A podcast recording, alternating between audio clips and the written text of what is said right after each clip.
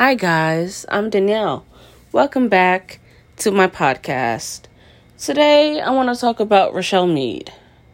I know I've talked about her and her books before.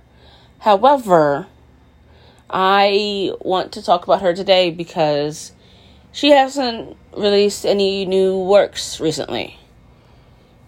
Last series I read of Mead's was the Glittering Court series.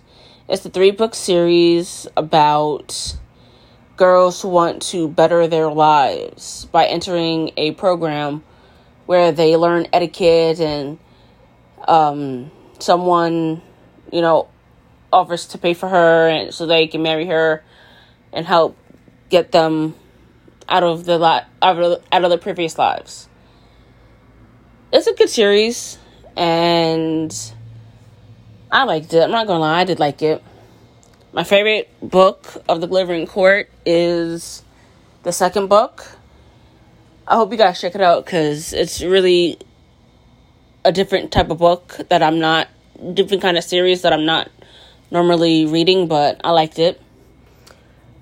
Mead also wrote the Vampire Academy series and the Bloodline series.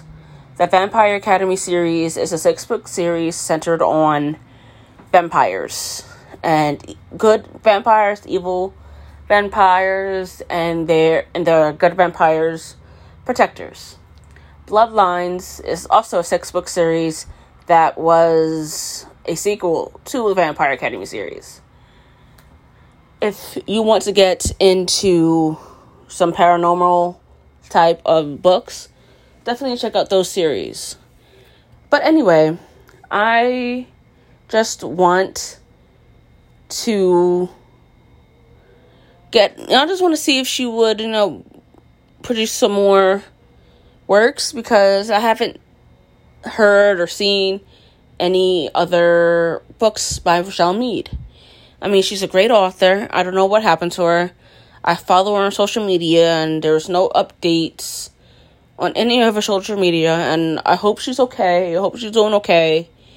And I really do hope she releases some new works because I can I do consider her one of my favorite authors and you would consider her your favorite author if you read her books and you want to know if she would come out with some new books too. But anyway, I hope you guys check out her books. You can look online or on Goodreads, but I hope she's doing okay and I really hope she releases some new work soon because I like her books and I don't see any of um I don't see many people talking about her books and I hope by me doing this episode people will start talking about her books more and you know maybe see if we can get her out of this retirement I want to say and see more books written by her. But anyway, let me get off here and go let me get off here and go read. But yeah, I just wanted to voice my opinion about Richelle Mead.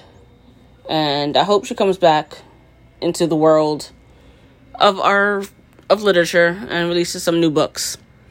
But you know, I can't force her I can't force anyone to do what they don't want to do. See you guys later. Bye.